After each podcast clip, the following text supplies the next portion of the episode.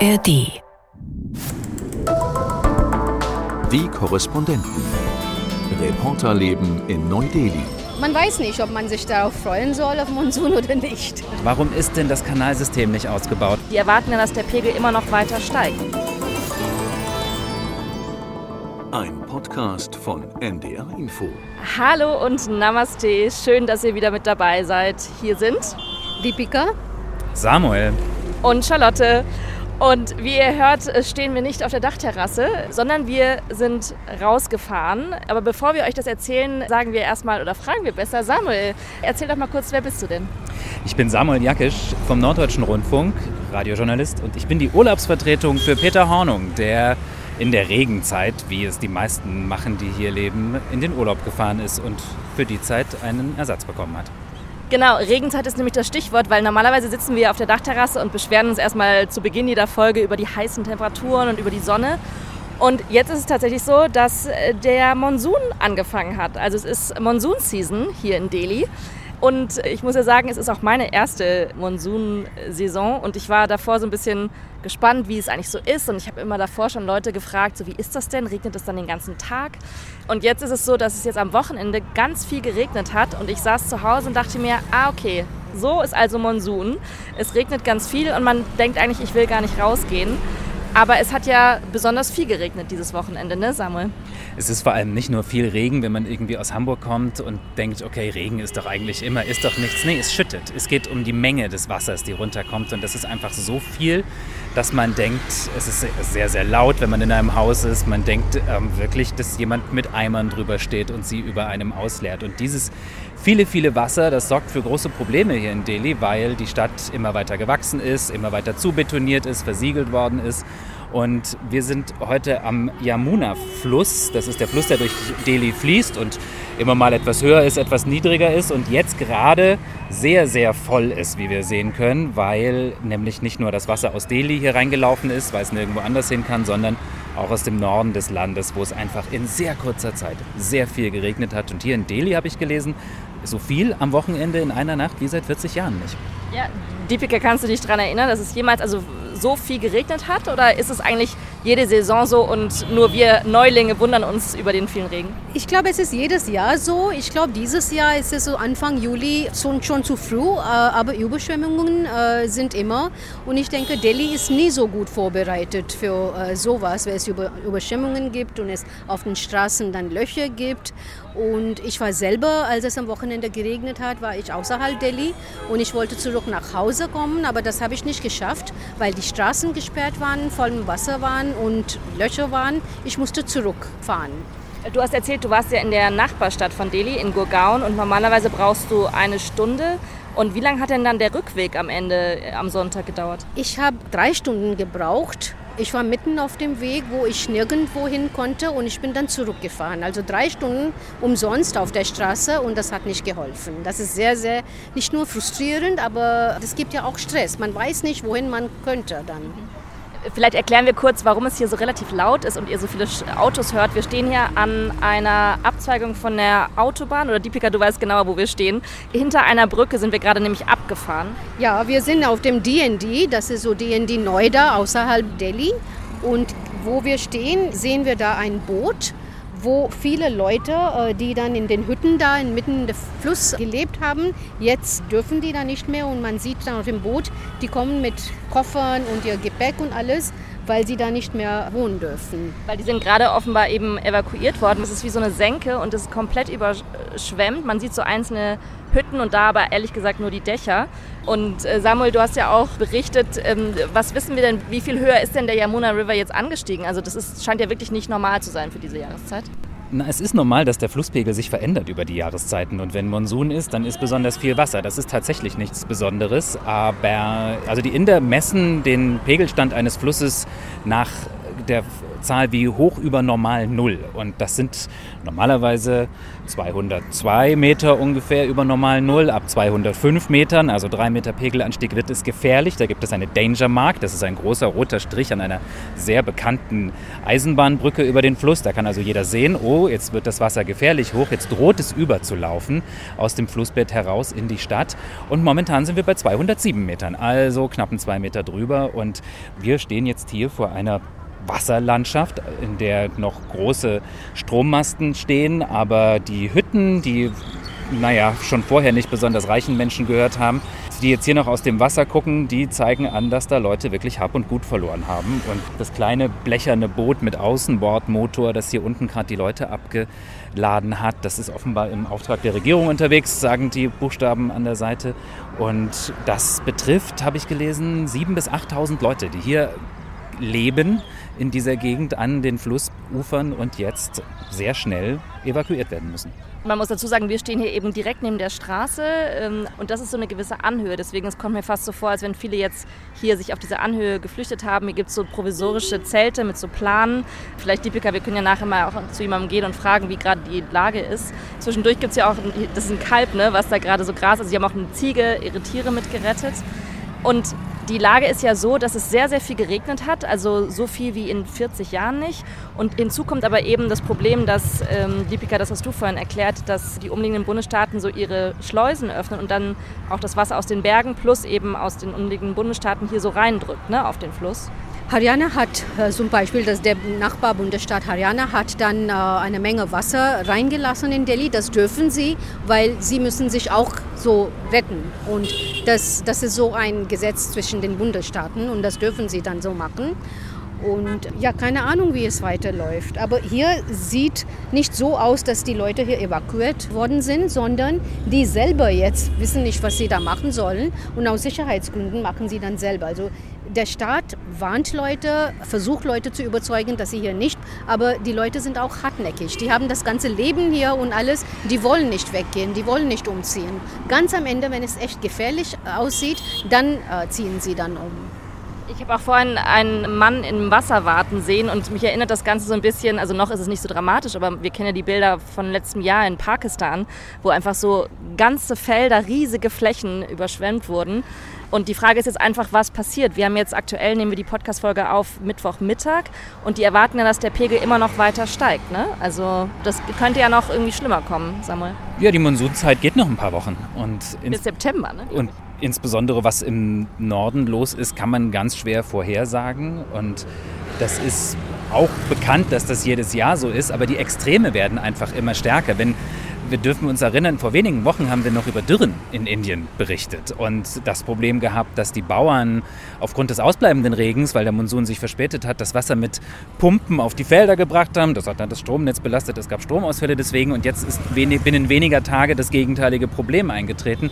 Und diese Extreme, die werden einfach immer schwerer auch vorherzusagen. Es gibt auch keine wirklich zuverlässigen Wetterberichte in Indien, muss man auch so hart sagen. Man kann sich vorbereiten und das ist die Stadt Delhi naja, da kriegen die Deutschen, das Volk der Ingenieure, immer so ein bisschen große Augen und wundern sich, Mensch, wenn es jedes Jahr so viel regnet, warum ist denn das Kanalsystem nicht ausgebaut? Warum ist denn das Abwassersystem nicht so, dass es nicht sofort verstopft? Und auch auf Social Media, die Inder selber, das ist ja eine Mischung aus Galgenhumor und Häme, wenn man sich anschaut, welche Videos so zirkulieren. Das machen sich viele Inder lustig darüber, dass es schon wieder alles absäuft und dass selbst die neu gebauten Stadtviertel dieser Stadt es offenbar nicht so geplant worden sind, dass man mal einen Monsun übersteht.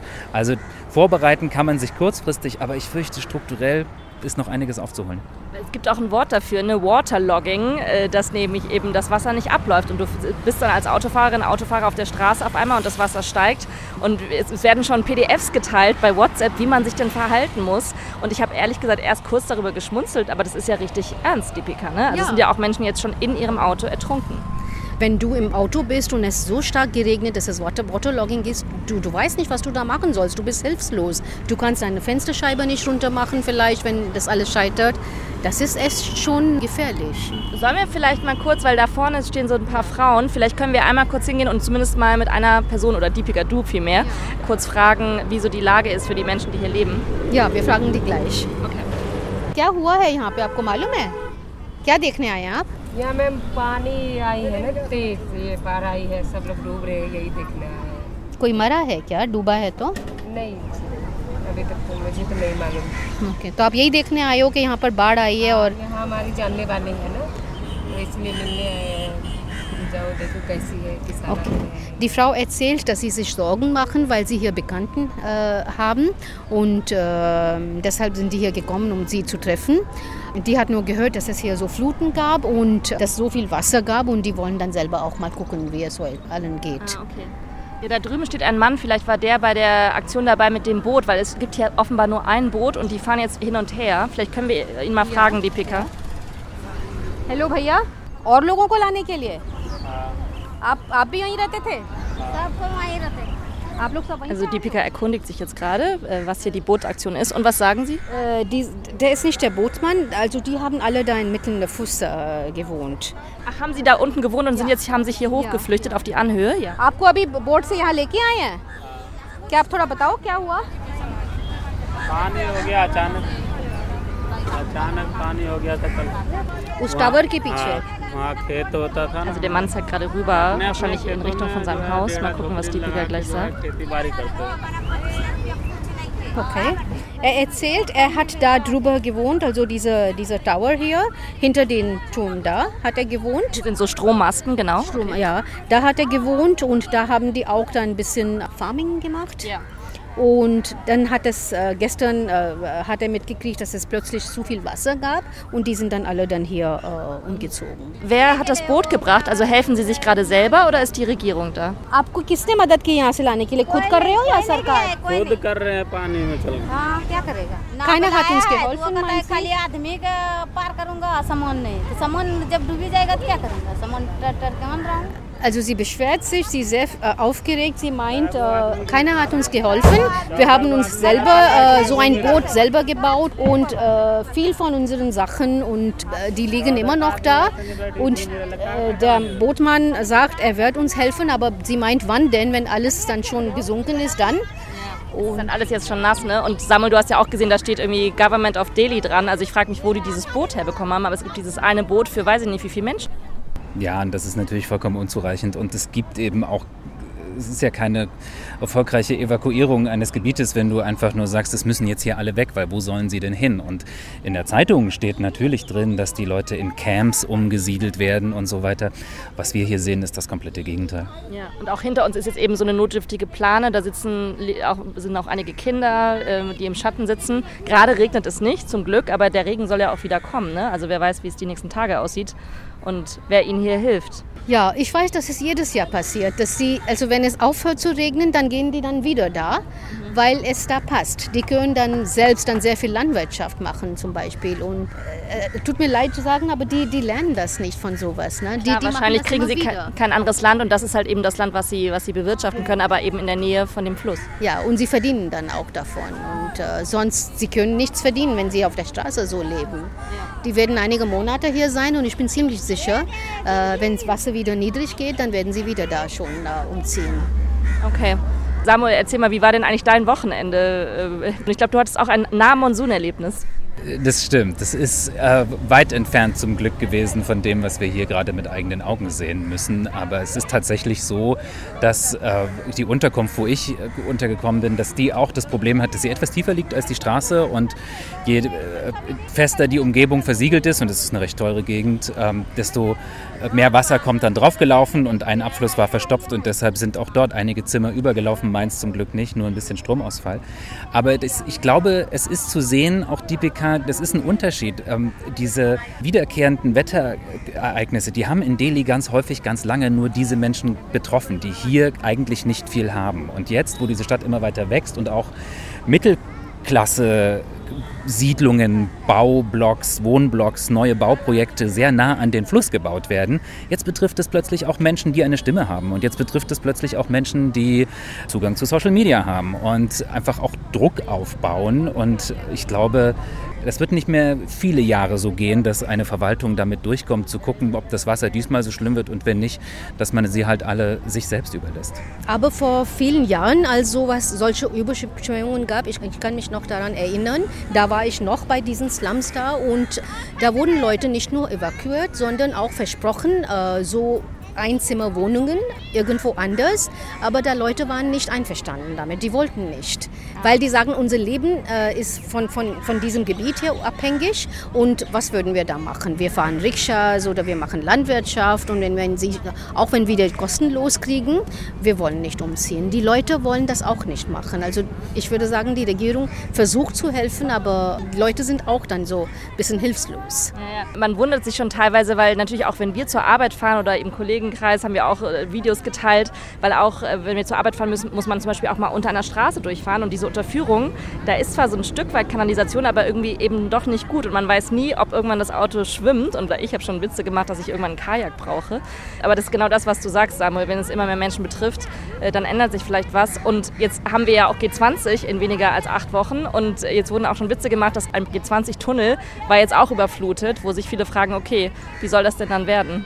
Ja, das ist ja eine Prestigegeschichte für die Regierung, die G20-Präsidentschaft. Und es kommen ja jetzt schon jede Menge Minister, auch in der kommenden Woche. Der deutsche Arbeitsminister Heil und auch der Vizekanzler Habeck kommen nach Delhi, geben sich die Klinke in die Hand für diverse G20-Ministertreffen, Vortreffen zum großen Gipfel, der dann hier ähm, stattfinden soll. Und wenn dann die Staats- und Regierungschefs der 20 größten Industrienationen hier ankommen und man kann nicht durch den Tunnel fahren, der sie zum Tagungsort bringt, das wäre natürlich hochnotpeinlich für die indische Regierung. Und deshalb kann man davon ausgehen, dass zumindest jetzt in diesem Sommer, in dieser Regenzeit noch das ein oder andere unternommen werden wird, um sowas naja, zu verhindern. Ja, wir werden sehen. Jetzt ist hier übrigens in der Zwischenzeit das Boot wiedergekommen und ich glaube, die haben eine Rettungsweste. Ein Mann hat auch ein, ein sehr zerrupftes Huhn dabei, was noch lebt und einen Hund.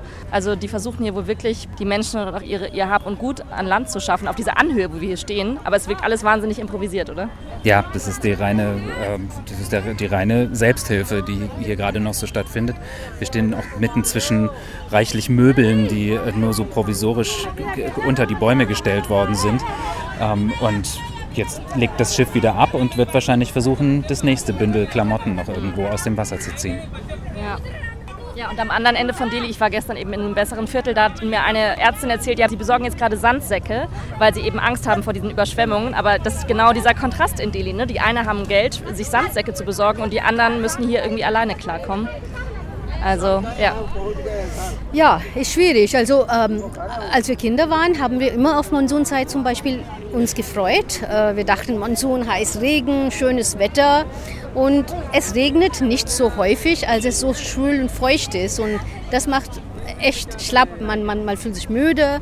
Und man weiß nicht, ob man sich darauf freuen soll, auf Monsun oder nicht. Ja, ja.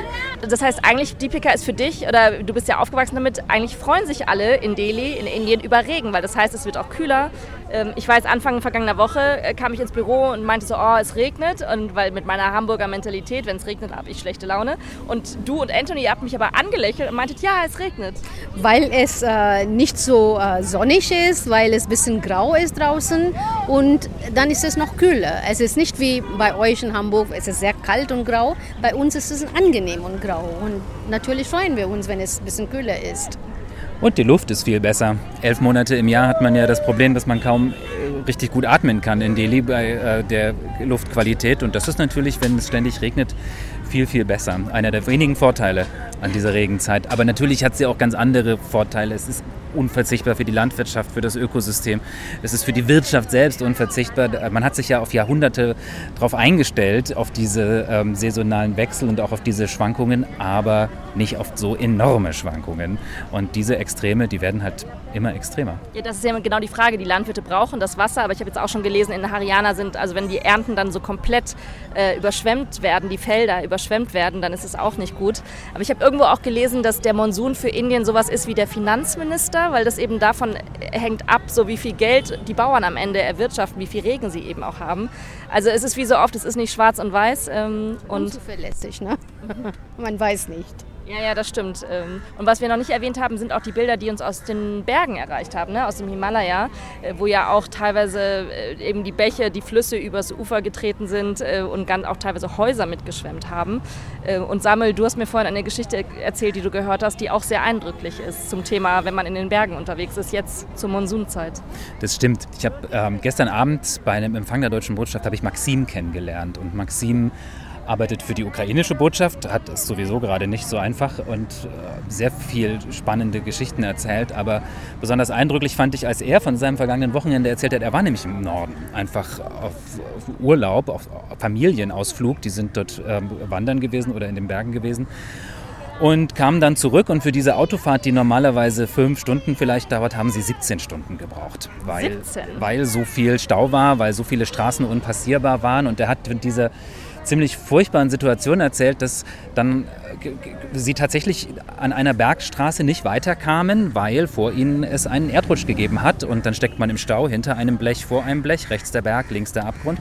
Und man steht dann dort stundenlang, es ist nachts, du hast zwei kleine Kinder im Auto.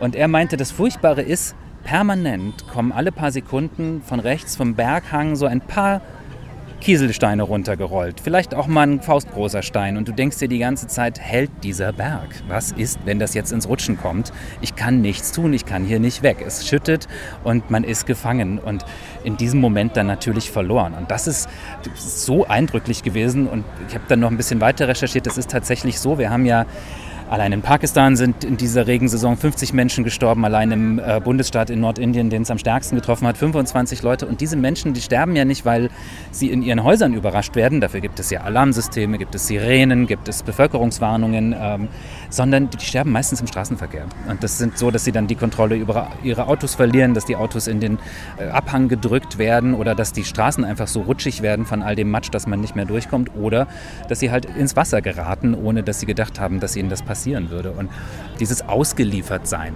der Natur, das ist einfach der Eindruck, den man erhält, wenn man diese Regenzeit so hautnah miterlebt. Stimmt, du kannst einfach nichts tun, auch wenn du was vorhast am Wochenende und es so regnet.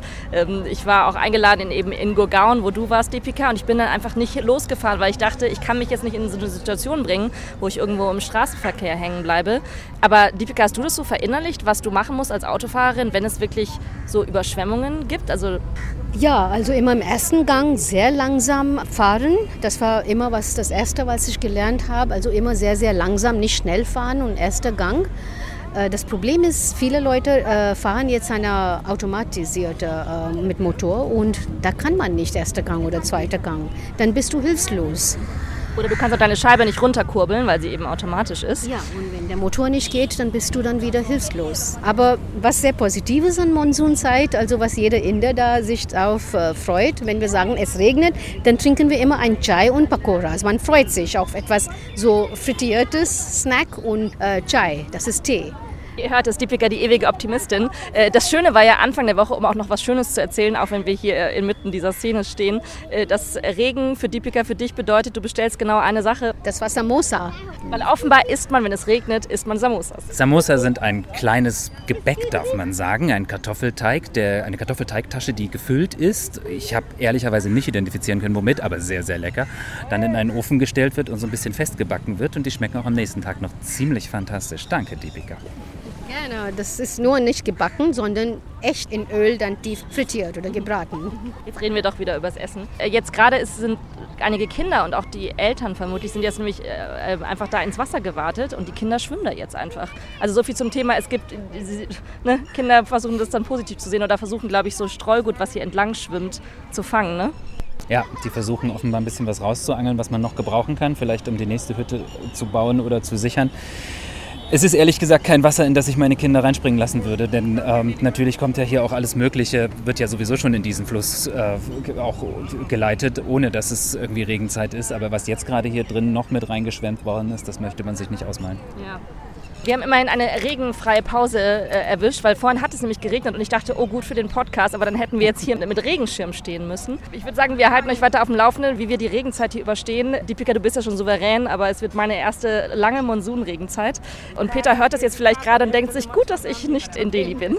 Aber Samuel, wir hoffen, dass es dir trotzdem gut geht soweit, auch wenn du jetzt direkt die Monsunsaison in Delhi mitnimmst. Ich fühle mich im Guten wie im Schwierigen überwältigt von Delhi und von Indien insgesamt und mir geht es ganz hervorragend. Ich freue mich auf die nächsten Podcasts mit euch und auf alles andere, was wir hier noch erleben werden. Sehr schön. Und schreibt uns doch gerne, weil ich bin mir sicher, wenn die, die ihr zuhört, ihr habt bestimmt auch schon Monsun erlebt, egal in welcher Ecke dieser Erde, vielleicht ja auch in Indien. Was war euer verrücktestes Monsunerlebnis? Schreibt uns doch gerne an die E-Mail, die ihr ja schon kennt, und zwar neudeli.ndr.de, neudeli.ndr.de. Und ja, wir äh, gehen jetzt zurück zum Auto und gucken mal, ob wir hoffentlich nicht in einen Monsunstau geraten auf dem Weg zurück ins Studio. Tschüss für heute sagen. Tschüss von Deepika. Und tschüss von Samuel. Und Charlotte, macht's gut, schöne Woche euch und äh, genau, tschüss vom Yamuna River in Delhi. Die Korrespondenten. Reporterleben in Neu-Delhi. Ein Podcast von NDR Info.